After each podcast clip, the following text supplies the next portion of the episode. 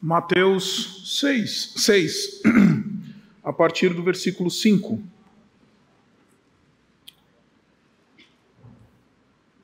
Diz assim: E quando vocês orarem, não sejam como os hipócritas.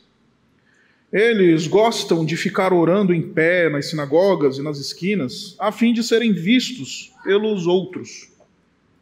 Eu asseguro que eles já receberam sua plena recompensa. Mas quando você orar, vá para o seu quarto, feche a porta e ore a seu pai que está em secreto.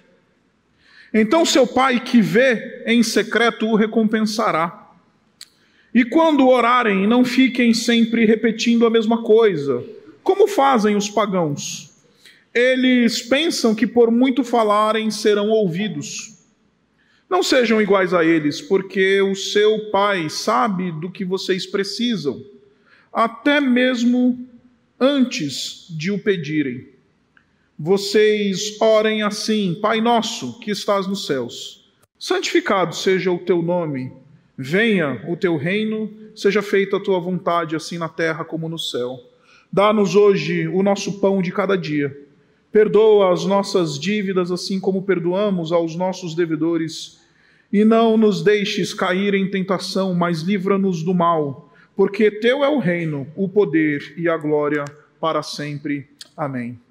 Pois, se perdoarem as ofensas uns dos outros, o Pai Celestial também perdoará a vocês. Mas se não perdoarem uns aos outros, o Pai Celestial não perdoará as ofensas de vocês. Quando jejuarem, não mostrem uma aparência triste, como os hipócritas, pois eles mudam a aparência do rosto a, a fim de que os outros vejam que eles estão jejuando. Eu digo verdadeiramente que eles já receberam a sua plena recompensa. Ao jejuar, arrume o cabelo, lave o rosto, para que não pareça aos outros que você está jejuando, mas apenas a seu Pai que vê em secreto. E seu Pai que vê em secreto o recompensará. Essa é a palavra de Deus. Vamos orar mais uma vez?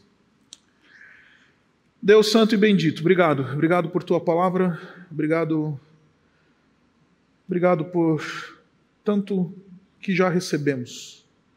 Obrigado por tudo aquilo que o Senhor já ministrou a nós, por meio da mesa, por meio dos louvores, da oração.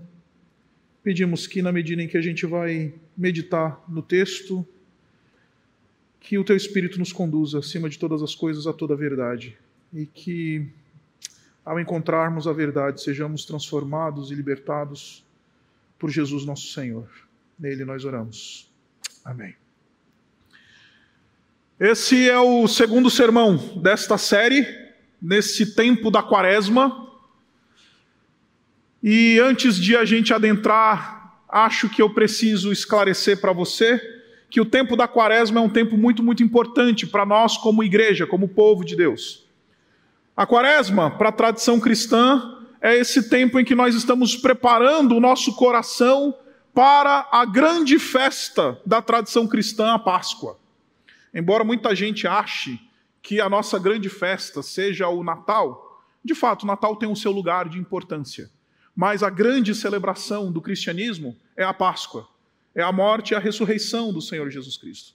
Por isso, o tempo da quaresma, esse tempo que antecede, esses quarenta dias que antecedem a celebração da Páscoa, é o tempo em que a igreja é convidada para, enfim, preparar o seu coração, meditar na palavra de Deus, buscar as disciplinas espirituais para então, enfim, se fortalecer na palavra, se fortalecer espiritualmente e chegar na celebração da Páscoa de uma maneira que, enfim, abençoa não somente o povo de Deus, mas também abençoa a nossa caminhada particular.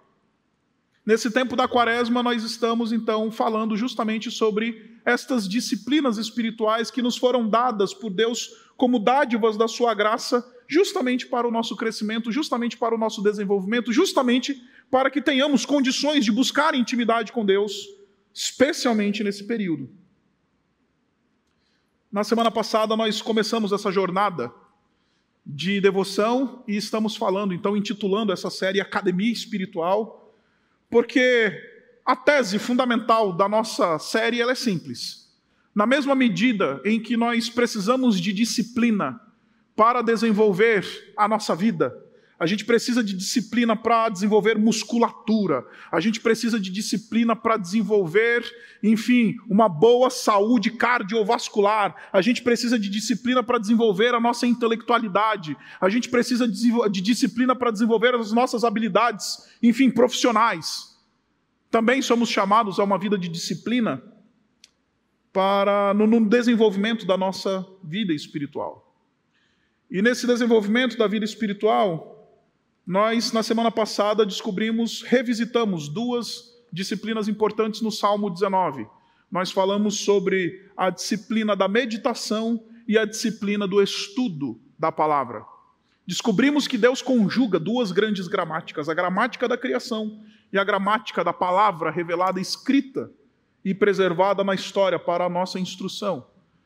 E nós somos chamados por um Deus que nos fala por meio da criação e por meio da sua palavra, justamente para meditar e estudar a sua palavra e considerar a lei do Senhor. Hoje, a minha missão é lhes falar sobre oração e jejum, ou jejum e oração.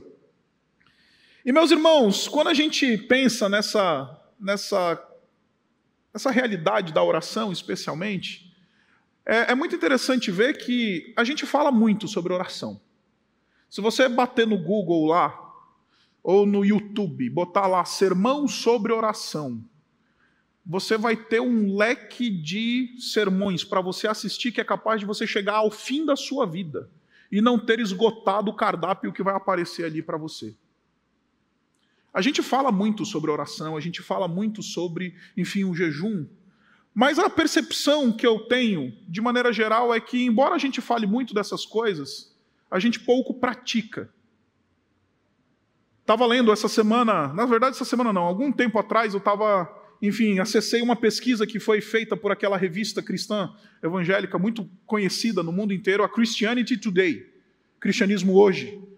E a Christianity Today fez uma, uma pesquisa com os evangélicos do sul, sudeste ali americano, aquilo, aquela região que a gente conhece como Bible Belt, que é a região ali do conservadorismo evangélico norte-americano. Ali é aquela região onde se concentra a maior parte das chamadas mega-igrejas evangélicas, os grandes pastores evangélicos da, da América do Norte estão ali todos ministrando ali naquela região e et cetera. Então, os pesquisadores da Christianity Today fizeram uma pesquisa que entrevistaram milhares e milhares de evangélicos norte-americanos ali daquela região. E a conclusão que eles chegaram é que os evangélicos, dentro dessa, dessa massa de entrevistas que eles fizeram, apenas dois por cento de todos que eles entrevistaram, apenas dois por cento disseram que eles gastam pelo menos trinta minutos de oração por semana. Os outros noventa e oito por cento nem isso chegaram. Vamos fazer uma conta aqui rápida? Vamos imaginar que domingo a gente já paga a conta da oração da semana, do dia da semana, certo? Então vamos considerar de segunda a sábado. Estamos falando de seis dias. trinta minutos semanais significa cinco minutos de oração por dia. Não é à toa, meus irmãos, que nós vivemos essa realidade de esterilidade profunda e espiritual. Porque, de novo, embora a gente fale muito sobre oração, embora exista muita teologia da oração disponível para os evangélicos, embora exista, enfim, toda sorte de instrução e de, enfim, ensino sobre a oração e sobre o jejum, nós precisamos admitir que nós não praticamos a oração, nós temos uma vida de oração e também a prática do jejum irrisória. E a sensação que eu tenho, meus irmãos, e nesse ponto do sermão você pode discordar de mim, mas a sensação que eu tenho é que a, a razão pela qual nós não vivemos uma vida de oração robusta é porque nós não sabemos o que é oração. E me parece paradoxal isso que eu acabei de dizer a você, né? Porque eu acabei de dizer que tem muito ensino à disposição, existe muita teologia à disposição, muitos e muitos livros que nos instruem sobre oração, sobre jejum e etcétera. Mas a sensação que eu tenho, meus irmãos, é que a gente, a gente não sabe o que que seja essas disciplinas espirituais. Olhando para o mainstream daquilo que a gente vê em termos de ensino acerca de oração, a gente tem visões muito, muito erradas acerca do que seja, de fato, a oração. E eu queria apresentar algumas daquelas que eu já achei por aí. Tem muito evangélico que acha que oração, por exemplo, é uma espécie de abracadabra místico que me dá algum tipo de autoridade ou algum tipo de capacidade para manipular o mundo espiritual a meu favor. Tem muito evangélico que acha isso, que acredita piamente que oração, que o jejum é uma espécie de um abracadabra, uma, for, uma, uma, uma disciplina espiritual que eu pratico e que se eu praticar, eu vou começar a, a ser uma espécie de ser iluminado, que eu vou começar a ter a capacidade de manipular o mundo espiritual a meu favor. Aí a gente acha, né, que a gente orando, a gente vai manipular o mundo espiritual a nosso favor, e a mega cena da, da mega cena está acumulada, né, cento e vinte milhões, a gente ora e fala, Senhor, né, seis números. Seis números. Aí a gente, a gente, a gente acha que oração é, é, um, é, um, é uma mística, é, é um misticismo. Embora sim, tenha uma dimensão mística, mistagógica, como eu vou apresentar a vocês, não, oração não é um abracadabra, uma força, uma, uma espécie de rito espiritual que me dá algum tipo de capacidade de manipular o mundo espiritual a meu favor. Também tem muito evangélico que acha que, enfim, oração é uma espécie de pensamento positivo. Sabe, torcida. Tem evangélico que acha que, a gente, que acha que oração é igual a gente torcer para o Corinthians não cair para a segunda divisão do Campeonato Paulista. A gente acha que oração é aquele movimento que a gente fica meio que na torcida, assim, né? Chega o, o nosso, o, o, o, aquela notícia do aviso prévio, aí a gente vai orar assim, na torcida para que a gente consiga um outro emprego rapidamente, torcendo. Recentemente estava eu lá, num tempo de bobeira na internet, e aí fui assistir um vídeo. Ah, bom, você sabe, eu não sou perfeito, né? Sou São Paulino. E aí estava eu assistindo, chegou, apareceu lá para mim nos meus favoritos um vídeo dos bastidores da conquista da Copa do Brasil.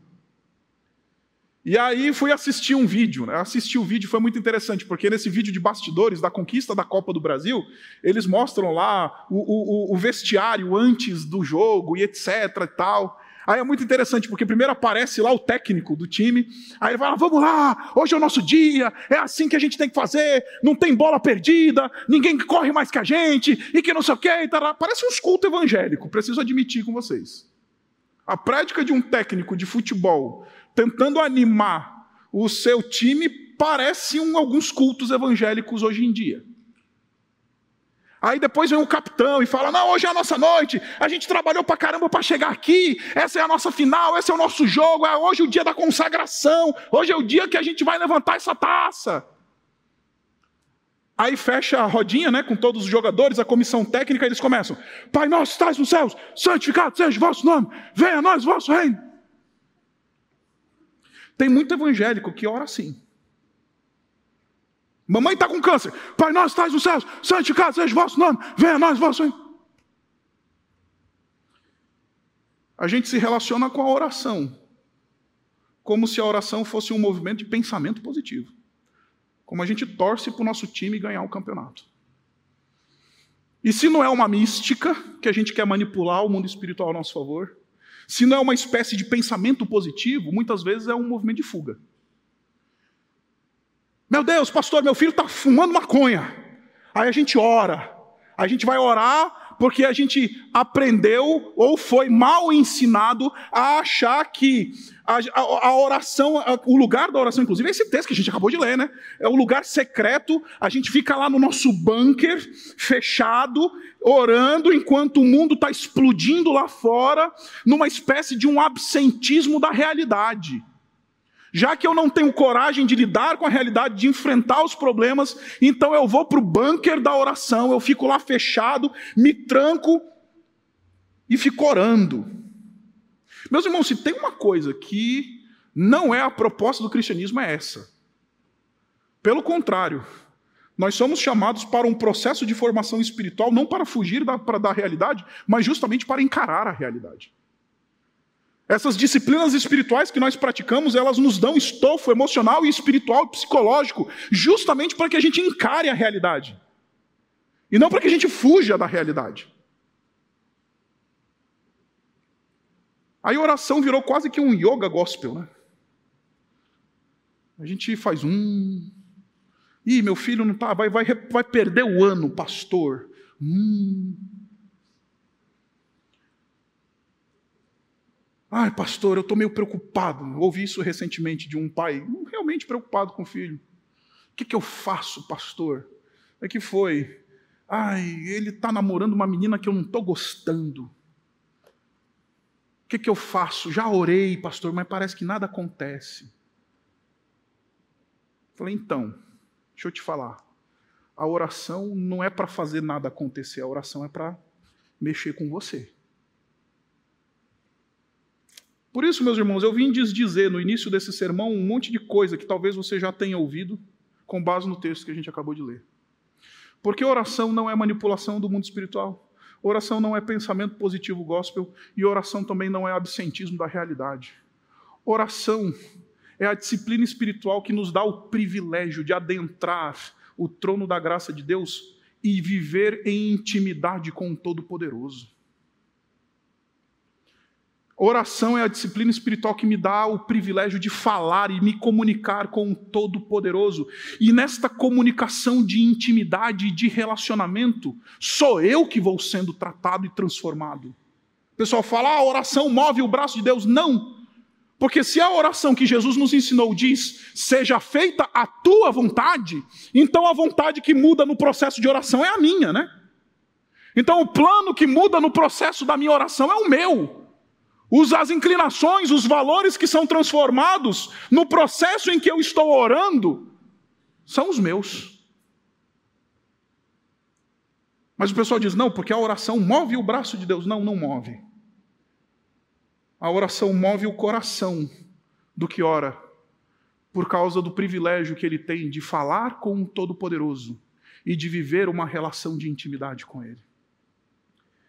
E, meus irmãos, eu sei que esse é um discurso batido, mas se o Filho de Deus, na carne, ele precisava constantemente se retirar para orar, para buscar essa intimidade com o seu Pai, para desfrutar destes benefícios que a disciplina espiritual da oração nos oferece como cristãos.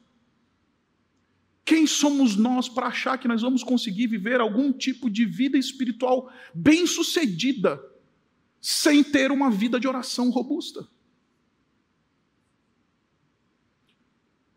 Oração é vital.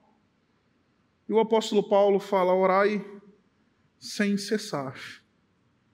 A igreja de Atos, ela perseverava na doutrina, mas também nas orações. Somos convidados por Deus para uma vida robusta de oração, justamente porque este é o mecanismo que Deus nos dá para que a gente possa desfrutar de intimidade com ele. E se nós estamos falando de intimidade, então isso nos dá, então nos consegue nos dar algum tipo de condição de entender esse texto que a gente acabou de ler. Porque o Senhor Jesus Cristo, ele está fazendo um processo de contraste aqui. Ele está contrastando duas práticas religiosas. Ele está contrastando a prática religiosa do judeu fariseu, daquele que achava que se bastava espiritualmente, e ao fazer esse contraste, ele está ensinando os seus discípulos a ter uma verdadeira visão e percepção e abordagem em relação a essas coisas que ele está ensinando. E se você voltar no capítulo seis, Jesus ele trata de três temas que no período do judaísmo do primeiro século eram os três elementos que eram o termômetro para medir a espiritualidade de alguém. Se você chegasse para um judeu do primeiro século, da escola farisaica, e perguntar o que é um bom judeu, este iria dizer, primeiro lugar, este bom judeu ajuda os pobres e dá esmolas. E é justamente sobre isso que o Senhor Jesus Cristo fala no início do capítulo seis. Se você voltar no versículo um aí do capítulo seis, você vai ver justamente isso. Tenham cuidado de não praticar as suas obras de justiça diante dos outros para serem vistos. E aí depois ele vai dizer, olha, o negócio é o seguinte, se você vai fazer algum tipo de, de movimento de misericórdia, de generosidade, faz isso em secreto. Não faz isso para aparecer.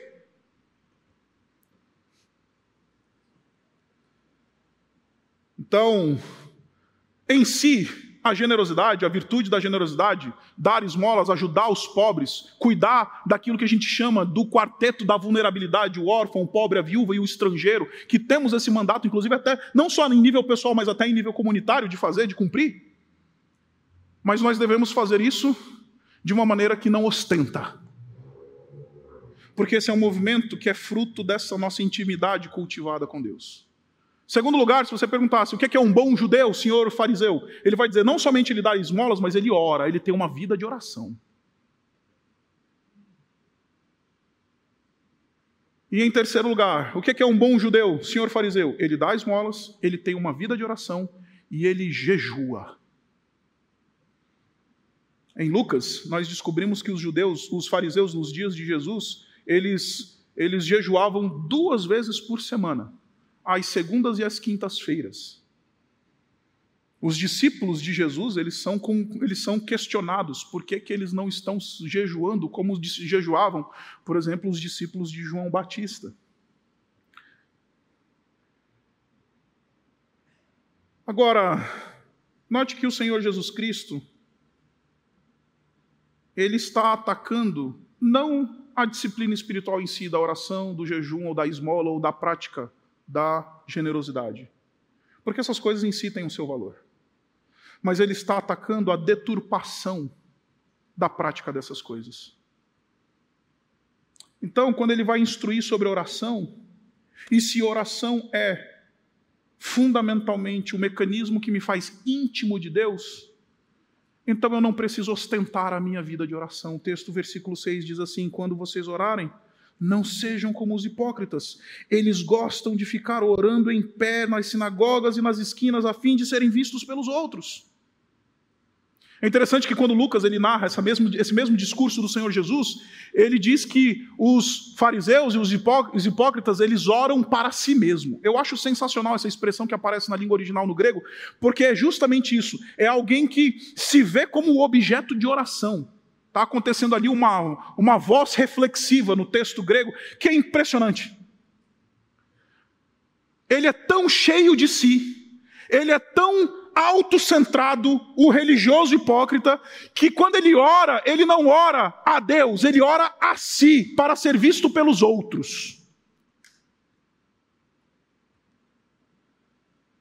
Porque, meus irmãos, a lição ela é fundamental aqui, meus irmãos. Ela é básica. Às vezes eu me sinto falando o beabá da vida cristã para nós aqui. A nossa expressão pública de adoração, ela é vazia de absoluto significado, se ela não for respaldada por uma vida robusta de adoração no contexto privado. E a gente cria, como bons fariseus que somos, a gente cria essa separação entre o que nós somos publicamente e o que nós somos no contexto privado. O que nós somos publicamente, o que nós fazemos publicamente, o que nós fazemos no contexto privado. Uma das experiências mais constrangedoras que eu passei na minha vida recente foi que eu fui convidado para ser o paraninfo de uma turma do seminário do Betel brasileiro. Um dos seminários onde eu, já, onde eu lecionei por bastante tempo.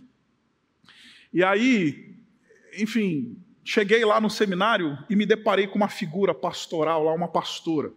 embora não creiamos no Ministério Presbiteral Feminino como comunidade, todo respeito lá pela pastora.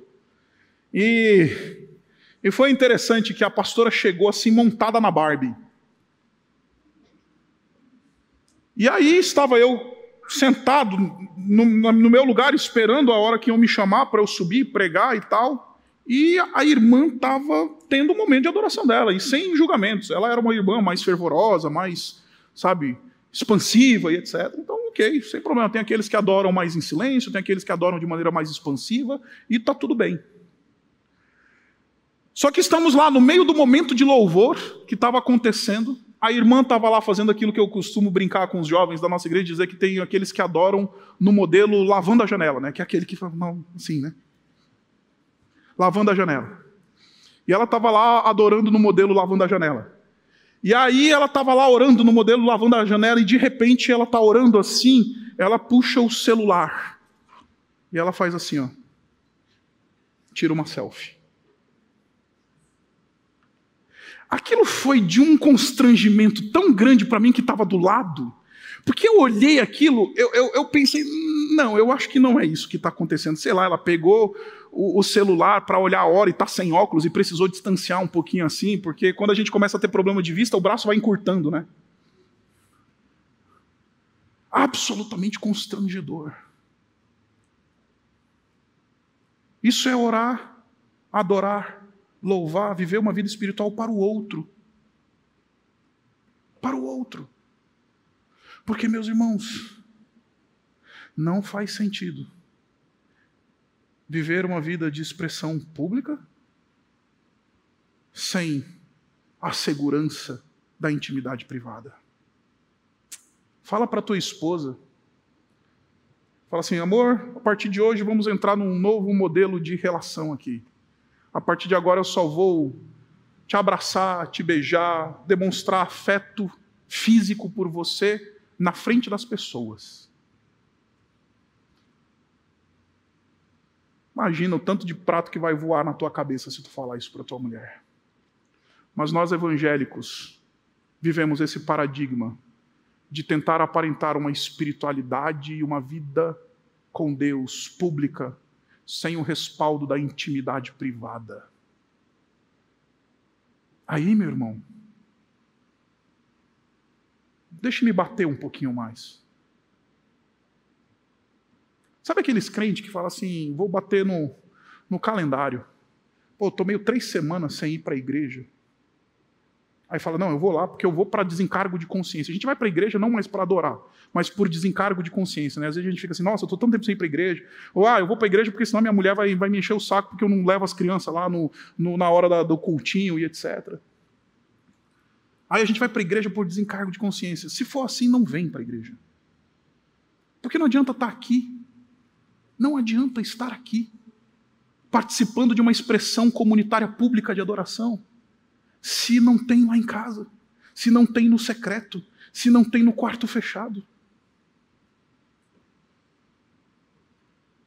Isso daqui é respaldado e justificado pelo secreto. Então, não sejam como esses hipócritas, mas entrem no quarto. Fecha a tua porta. Porque no quarto e na porta fechada não tem máscara que a gente consegue vestir. No quarto fechado, na porta trancada, a gente está lá, só a gente e Deus, e Deus conhece. Ele sonda os nossos corações, não dá para vestir máscara religiosa na frente do Todo-Poderoso no quarto fechado. Na igreja, no ajuntamento santo, na celebração pública, dá. Passei por uma outra situação extremamente constrangedora. Estou contando os podres hoje aqui. Extremamente constrangedora, não faz muito tempo, e fique tranquilo. Essa família não está mais aqui entre nós. Mas eu fui fazer aquela visitinha pastoral, sabe? Tomar um café com a família.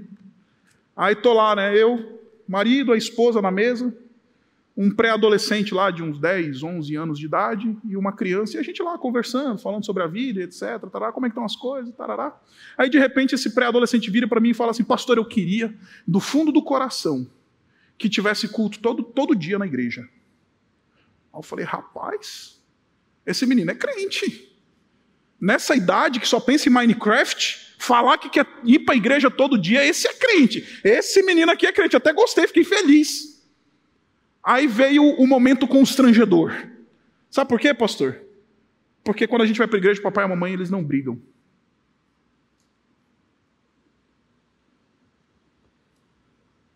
Aí pega, né? Aí fica aquele climão na mesa, aquele... Hum, sabe, climão? Fica um climãozão, ficou um climãozão assim na mesa, eu não sabia o que fazer. O marido meio errado, tossindo de lado, a mulher olhando um para o outro assim. Porque quando a gente vai para a igreja, pastor, papai e mamãe não brigam. Aquela honestidade infantil, visceral, constrangedora, mas que revela. Porque, meus irmãos, isso daqui... sem o lugar do quarto, isso daqui, sem a intimidade da porta fechada, sem o joelho dobrado que ninguém vê, é vazio de significado. As nossas expressões públicas de adoração, a nossa disciplina pública de oração, de jejum, ela é respaldada e validada pelo privado e pela intimidade. Depois, Jesus vai ensinar sobre jejum. Porque jejum e oração são coisas que estão ligadas, de fato, na Escritura. Ele vai ensinar sobre jejum e ele vai combater também esse espírito hipócrita do que jejua para os outros verem. E agora eu vou desdizer também algumas coisas que talvez você tenha tomado como verdade. Eu espero que isto seja instrutivo a você. A disciplina do jejum na Escritura, ela é uma disciplina que ela não é obrigatória. Sabia? Enquanto nós somos chamados a viver uma vida de oração, primeira Tessalonicenses, capítulo cinco, né, versículo dezoito, vai dizer para a gente, orem sem cessar. Orar é vital. Mas jejum, a prática do jejum não é uma obrigatoriedade para o cristão. Na antiga aliança, o único dia, o único dia que era o dia estabelecido por lei para que o judeu fizesse jejum era o chamado dia da expiação. Depois, todos, todas as outras expressões, depois disso, todas as outras expressões de jejum são tratadas na Escritura como voluntárias e encontram uma, várias razões. Gente que jejua não porque foi, foi chamado pela lei no dia da expiação. Gente que jejua porque, enfim, encontrou um movimento de arrependimento e demonstrar verdadeiro arrependimento pelos seus pecados. Eu não sei se você lembra da história de Jonas, quando ele prega o evangelho em Nínive e todo mundo se converte. O que que acontece? A cidade inteira proclama um jejum. Por quê? Porque o jejum tem essa, essa dimensão, sim, também de... A, a ser essa disciplina espiritual através da qual nós voluntariamente comunicamos o nosso arrependimento, a nossa penitência.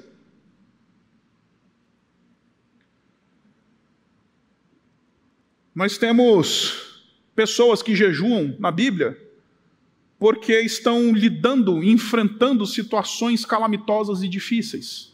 Se você voltar no capítulo um de Neemias, você vai encontrar lá Neemias... Depois de receber as notícias de que Jerusalém tinha a sua, o seu muro derrubado e a cidade estava vivendo uma situação de completa vulnerabilidade e aqueles que tinham retornado até aquele momento estavam vivendo uma vida de, cheia de privação e dificuldades. Então, diante daquela notícia, ele decide então buscar e clamar ao Senhor em oração, mas também o texto diz para a gente que em jejum também. Porque a gente jejua, sim, somos chamados para jejuar, de novo, voluntariamente. Não foi a lei que disse, olha, diante de uma situação calamitosa, então você tem que praticar esse jejum X vezes por semana. Não. Jejuamos de maneira voluntária.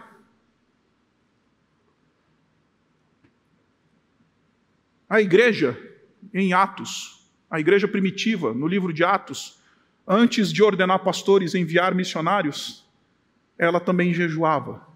Em outras palavras, o que eu estou querendo dizer para vocês, meus irmãos, é que jejum não é uma obrigatoriedade, mas ela é um fruto desta intimidade. Então jejua não aquele que quer se tornar íntimo de Deus. Jejua aquele que já é íntimo de Deus. Porque o jejum não está na ordem da obrigação. Orar é obrigação. A disciplina da oração é uma obrigação a todo cristão. Temos que nos, nos adaptar e nos articular em termos da nossa vida para cumprir o mandato de Deus, para que a gente cumpra a disciplina da oração. Mas para jejuar, não. Para jejuar, não.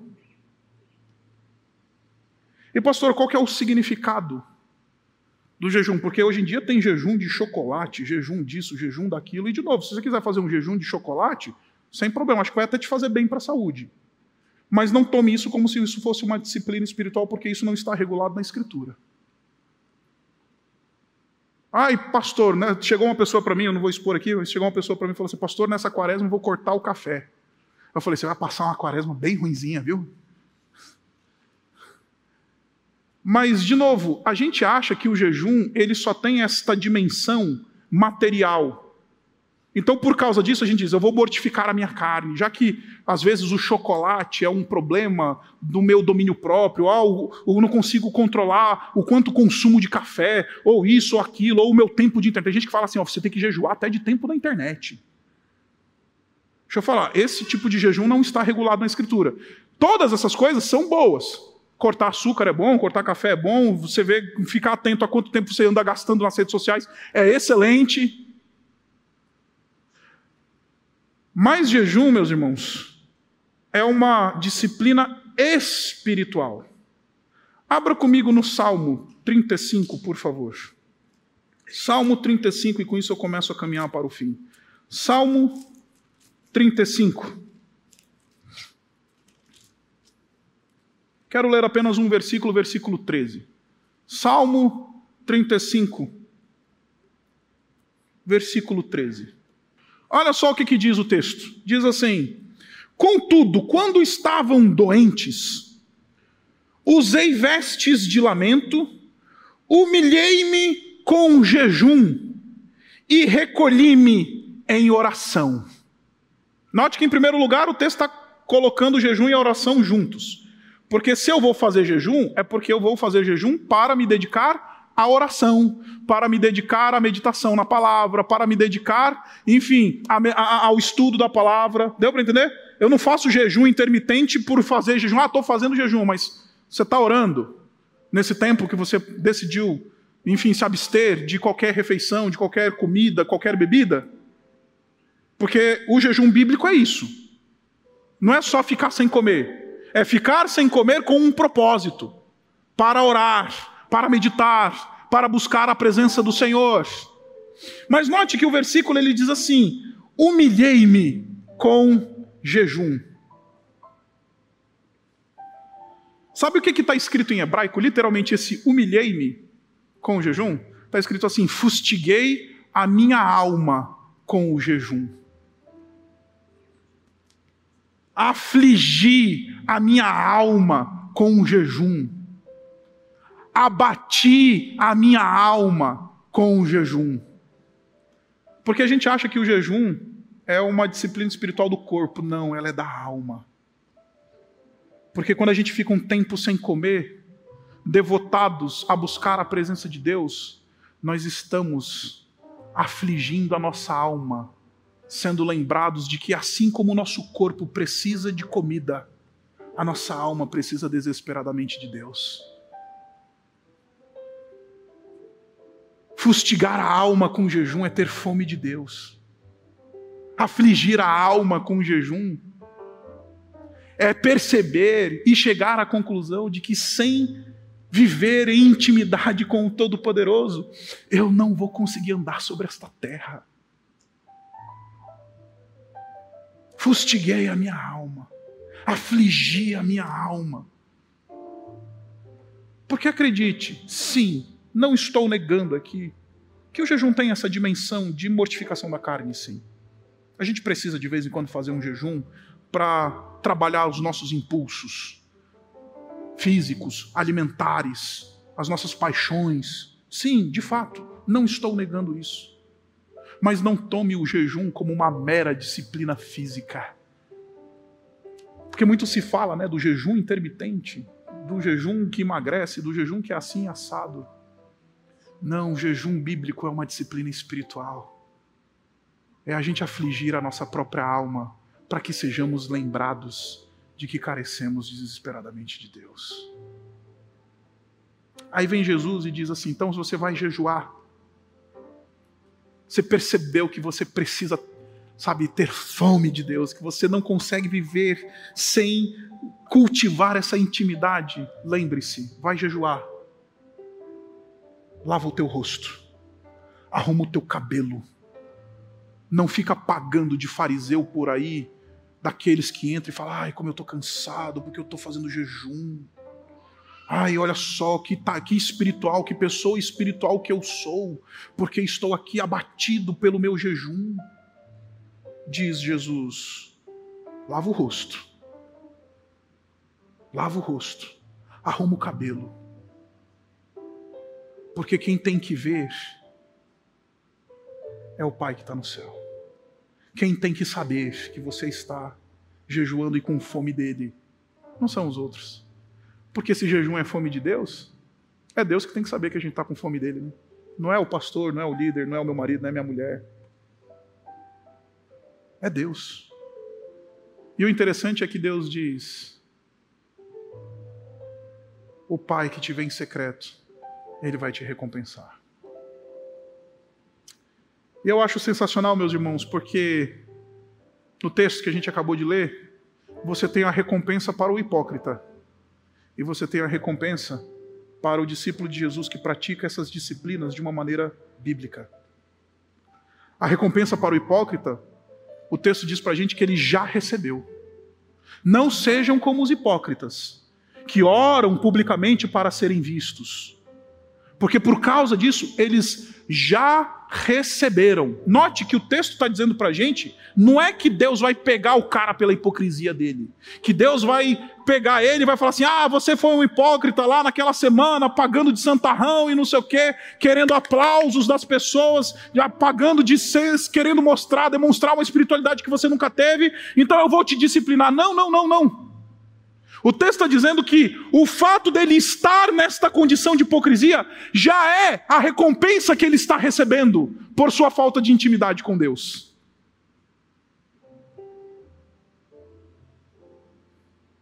O fato dele estar vivendo essa espiritualidade hipócrita, o fato dele estar, enfim, vivendo essa espiritualidade pública para todo mundo ver, mas sem o quarto, esta realidade deplorável já é o juízo e a recompensa de Deus sobre ele. Não vão receber e nem receberam. Desculpa, e, e, e nem foi uma coisa lá atrás, é aqui, presente, eles já receberam, está aqui, ó. Essa realidade, essa situação é o juízo de Deus sobre o hipócrita. Mas na mesma medida em que o hipócrita é punido com mais hipocrisia, com mais vida espiritual vazia, com mais espiritualidade fake, o teu Pai que te vê em secreto e conhece o teu coração, que te vê entrar no quarto secreto e que fecha a porta, que quando jejua, lava o rosto, não fica bancando o santarrão. O texto fala para nós, eu queria chamar a sua atenção para isso, o texto também diz assim, e seu Pai que vê em secreto, lendo o versículo dezoito, o recompensará. Aqui está no futuro. Enquanto o hipócrita já recebeu a sua recompensa, o discípulo de Jesus, ele tem uma esperança de uma recompensa futura. Mas aqui a gente precisa ter cuidado para entender isso, porque aqui é a hora de falar, tá vendo? Então, você vai ter bênção e não sei o quê. Eu podia agora virar o teólogo da prosperidade, acredite. Mas não. Este, o Pai que te vê em secreto o recompensará. Não é que Deus vai me dar seis números porque eu jejuei ou porque eu quis alguma coisa. O Pai que te vê em secreto o recompensará. Esta é uma palavra de garantia. Em outras palavras, está dizendo assim, vai produzir fruto.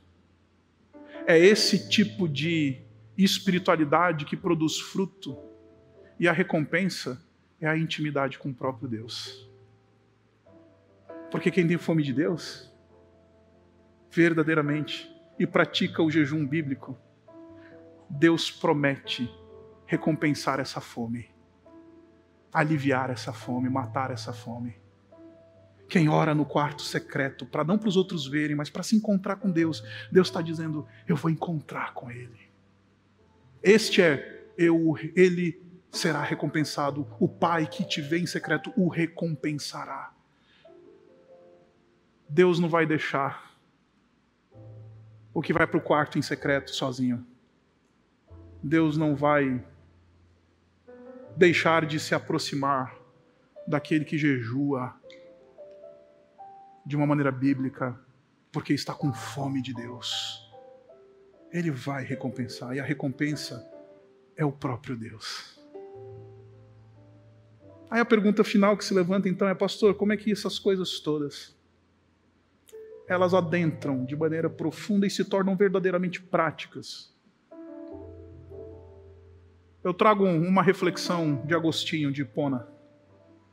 Agostinho de Hipona, ele fala que, embora os evangelhos nos contem que Jesus, o Filho de Deus, ele tenha jejuado somente uma vez lá no deserto, você pode olhar lá em Mateus no capítulo quatro, Agostinho sugere que o grande jejum de Jesus aconteceu no Getsêmani. Ele se recolhe, vai para o Getsêmani, e ele fala assim, ah, Pai, que não seja feita a minha, mas a tua vontade. Ele se recolhe porque ele tem verdadeira fome do seu Deus. Ele se recolhe no Getsêmani porque ele tem fome de Deus. Então, diz Agostinho, toda a expressão pública posterior da cruz, do madeiro, do julgamento, tudo aquilo que aconteceu publicamente na vida de Jesus e que foi em honra a Deus, foi justificado, porque antes ele se ajoelhou no Getsêmani e suou sangue no Getsêmani. A gente evangélico gosta da celebração da cruz, a gente gosta da expressão pública do Calvário, mas a gente não gosta de fustigar a alma no Getsêmani com Jesus. Intérpretes mal informados acham que quando o texto diz para nós que Jesus está sangrando, é, é, suando sangue no Getsêmani, eles querem interpretar isso de uma maneira médica. E aí eles querem dizer assim, não, Jesus estava com uma pressão tão alta que estava saindo sangue pelo, pelos poros da pele. Não vou entrar no mérito dessa questão, mas eu prefiro a interpretação que diz que ali é que começa o derramar do sangue do Filho de Deus. Não começou quando ele foi castigado, chicoteado e crucificado. O derramar do sangue do Filho de Deus começou no lugar privado, na angústia do Getsêmani, quando ele fustigava a sua alma diante do seu Deus. Então derramar o sangue publicamente faz sentido. Derramar o sangue para todos os olhos verem faz sentido, porque o mesmo sangue já tinha sido derramado no lugar da privacidade, no lugar da intimidade. Eu não sei como é que você chega aqui. Eu não sei como é que você encerra o seu domingo. Eu não sei o quanto isso mexe com você, mas a minha oração por mim e por você é que a gente saia daqui constrangido. Constrangidos por não levar a sério a dimensão da vida privada com Deus, que justamente justifica tudo aquilo que a gente faz publicamente. Desprezamos a nossa, o cultivo de uma disciplina espiritual. Saiamos daqui hoje convencidos, falando, eu preciso orar. Saia daqui hoje, marcando na tua agenda o tempo diário que você vai colocar na agenda. Eu vou orar, vou cultivar intimidade, vou fustigar a minha alma na presença de Deus, para que então toda a expressão pública da minha fé, ela encontre respaldo Meu pai, ele dizia que esse é o tipo de cristianismo que tem tutano. Cristianismo de tutano é esse. Não é o que brilha lá no Calvário, é o que sangra no Getsêmani. Abaixa sua cabeça e vamos orar. Deus bendito, louvado seja o teu nome. Louvado seja o teu nome, porque